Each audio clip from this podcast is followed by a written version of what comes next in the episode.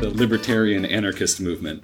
Basically, it started with a reading group of a bunch of Jewish workers uh, who would meet in each other's houses and just talk and read anarchist text. This is the Labor Radio Podcast daily for Monday, January 8th. Now, the cloakmakers in Philly recognized that they might be used as strike breakers if the companies up in New York started sending business down to Philly.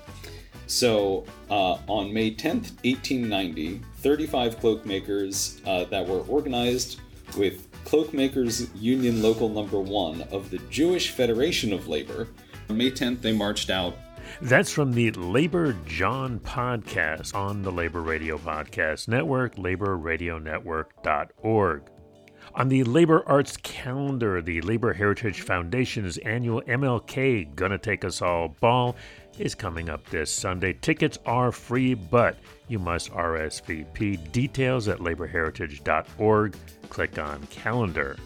In today's labor history, on this date in 2021, the AFL CIO called for the resignation of President Donald Trump following the mob attack on the U.S. Capitol two days earlier by hundreds of his supporters.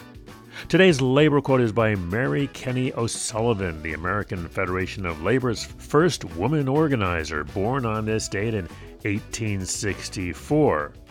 I was convinced that the workers must organize. Someone must go from shop to shop and find out who the workers were that were willing to work for better working conditions. I must be that someone.